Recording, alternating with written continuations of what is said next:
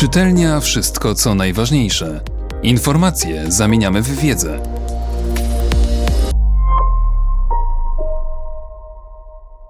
Ojciec Maciej Zięba. Spuścizna chłopaka z Polski. Był Jan Paweł II pierwszym papieżem, który docenił rolę demokratycznego państwa prawa oraz wolnorynkowej gospodarki. Ale nie bezwarunkowo. Ten chłopak z Polski przeszedł swoją drogę imponująco, bez zachwiania. Pisał przed 15 laty w Der Spiegel Matthias Matusek. Za jego lwią odwagę i miłość, za wszystkie batalie i bezkompromisowość, które uchroniły wiarę od trywializacji i są spuścizną Kościoła, jesteśmy winni mu wdzięczność. Czy dystans potwierdza opinię znanego niemieckiego publicysty? 15 lat, które minęły od śmierci Karola Wojtyły oraz mijająca właśnie 100. rocznica jego urodzin, pozwalają z większej odległości spojrzeć na spuściznę chłopaka z Polski. Jedność Kościoła. Podstawowym zadaniem, z którym musiał się zmierzyć Karol Wojtyła, było odbudowanie jedności Kościoła. Od czasu Soboru Watykańskiego II rozsadzały go bowiem napięcia. Walka liberałów z tradycjonalistami i odmienne podejście do reform w kościołach lokalnych nakładały się na katastrofalny spadek powołań i sekularyzację w Europie Zachodniej. Kościół katolicki był w stanie rozkładu, rozpływał się. Po Soborze Watykańskim II zamieniał się w koalicję kościołów lokalnych, coraz bardziej różniących się od siebie. Oceniał Zbigniew Brzeziński, wówczas doradca prezydenta USA do spraw bezpieczeństwa.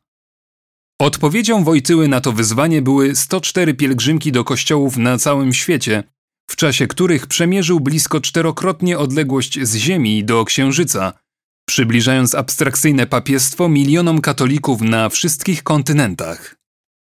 Inną formą budowania jedności była decyzja o zredagowaniu pierwszego od blisko 500 lat katechizmu, który przedstawiał prawdy wiary Kościoła wierzącym na całym świecie. Jeszcze inną formą, mimo sprzeciwu wielu biskupów uznających, że próba przenoszenia polskich konserwatywnych doświadczeń do konsumpcyjnego, sekularnego świata Zachodu zakończy się kompromitacją, była idea Światowych Dni Młodzieży. Wszystkie te działania okazały się ogromnym sukcesem i odbudowały poczucie wspólnej katolickiej tożsamości. Dialog. Nie oznaczało to jednak skupienia się na problemach Kościoła. Jedność była warunkiem otwarcia ku światu. Jan Paweł II był pierwszym papieżem, który przekroczył próg synagogi 1986, progi meczetu 2001. Co gorsza, ucałował Koran, czego do dziś nie mogą wybaczyć tradycjonaliści. Oraz świątyni buddyjskiej 1984. Z jego inicjatywy rozpoczęły się w Asyżu w 1986 roku modlitewne spotkania o pokój przedstawicieli różnych kościołów i religii z całego świata. Program dialogu między religiami sformułował w 2000 roku podczas wizyty w Izraelu.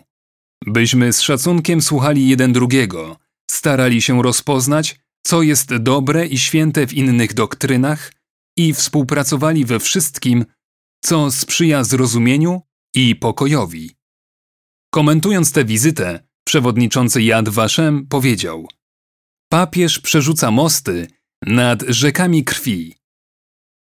Symbolem otwarcia na świat mogą być też sympozja w Castel Gandolfo, w których o podstawowych wyzwaniach współczesności debatowali najwybitniejsi przedstawiciele hermeneutyki Hans-Georg Gadamer i Paul Ricoeur, komunitarysta Charles Taylor, filozof dialogu Emmanuel Levinas, filozof logiki i metodologii Ernest Gellner, historyk idei Leszek Kołakowski, a także wybitni historycy jak twórca mikrohistorii Emmanuel Leroy Ladurie, znawca rewolucji francuskiej François Furet czy Gertrude Himmelfarb, autorytet w badaniach nad współczesną historią Anglii i USA.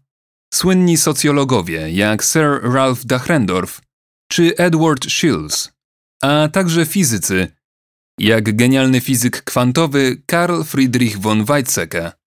To były spotkania najświetniejszych umysłów przełomu XX i XXI wieku, które gromadziły się wokół Jana Pawła II, w swobodnej dyskusji reprezentując różne wyznania i religie, a często przyznając się do swojej niewiary. Elementem otwarcia na świat była też stała refleksja nad błędami Kościoła popełnionymi w historii i współcześnie.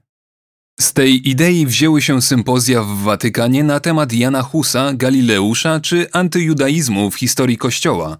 Stąd też wpisanie w 5-letni program przygotowań do roku 2000 wyznawania win popełnionych w historii. A ze spraw współczesnych walka ze skandalem pedofilii. Początkowo od 1995 roku w kościele w USA, a w roku 2001 rozszerzona na cały kościół z normą zero tolerancji i wydaleniem sprawców ze stanu kapłańskiego. Prawa człowieka.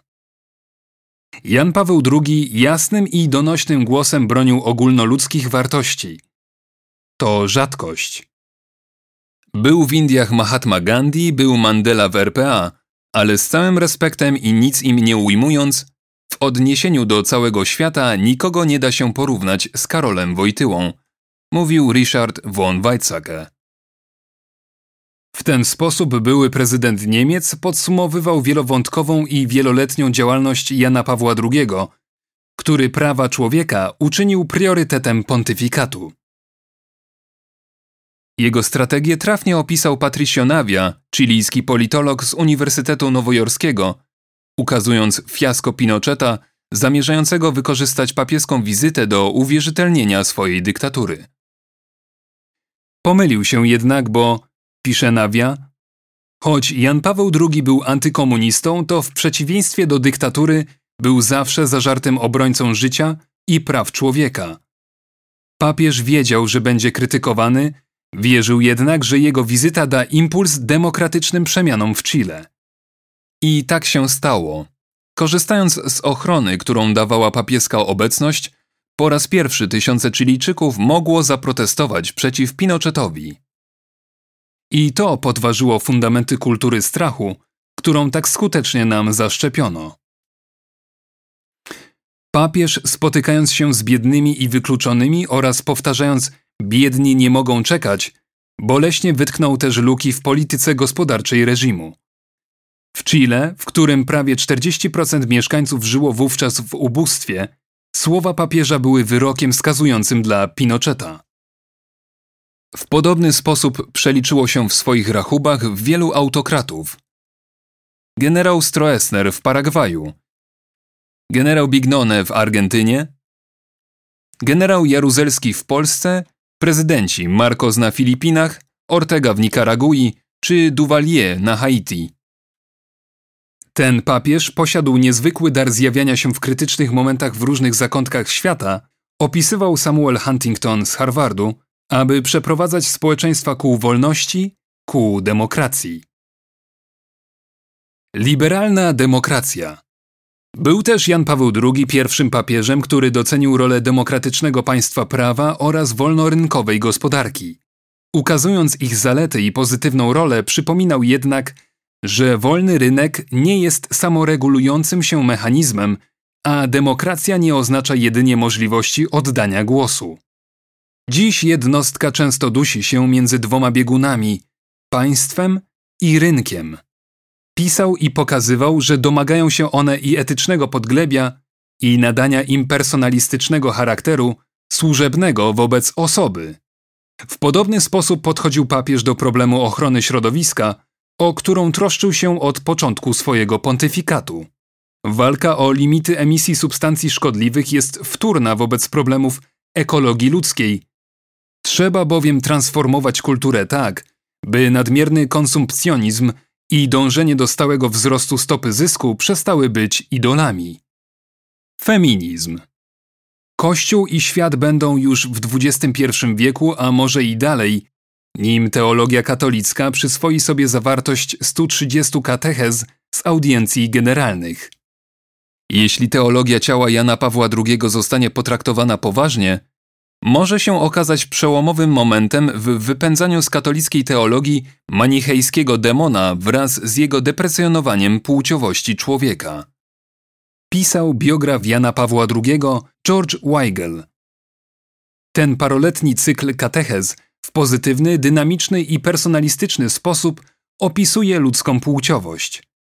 Ale to papieski leitmotyw, wiąże się to z przebudową kultury, która ma patriarchalny charakter. Dlatego pisał o tym wielokrotnie w orędziach, encyklikach i 2 listach poświęconych godności kobiety. Walka o kwotę 50% jest wtórna w stosunku do transformacji kultury, pozwalającej na pełnoprawnych warunkach uczestniczyć w niej geniuszowi kobiety.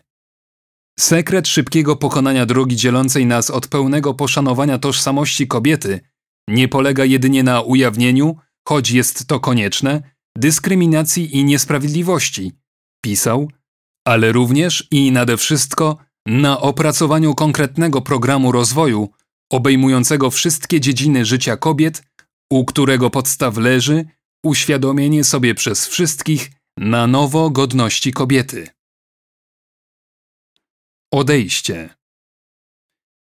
Każdy z tych tematów domaga się studium, ale istnieje też wymiar, który wymyka się analizom. Umieranie.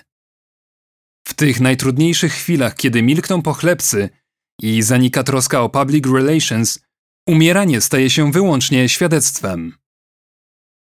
To był finał posługi światu, w którym aktywność i fitness, sukces i efektywność, wyniki sondaży i oglądalność wydają się bożkami. Papież przez swą bezradność i chorobę udzielał nam lekcji człowieczeństwa. Na parę tygodni przed jego śmiercią Andrea Camilleri, włoski pisarz, autorytet lewicy i zdeklarowany ateista, zanotował: Jan Paweł II jest człowiekiem z rzadkiego już gatunku, który wie, jak cierpi człowiek. Wie, jakiego potrzeba ziarna, by wyrósł plon. Wstrząsająco prawdziwy jest jego związek z życiem, całkowicie obcy sztuczności medialnego świata.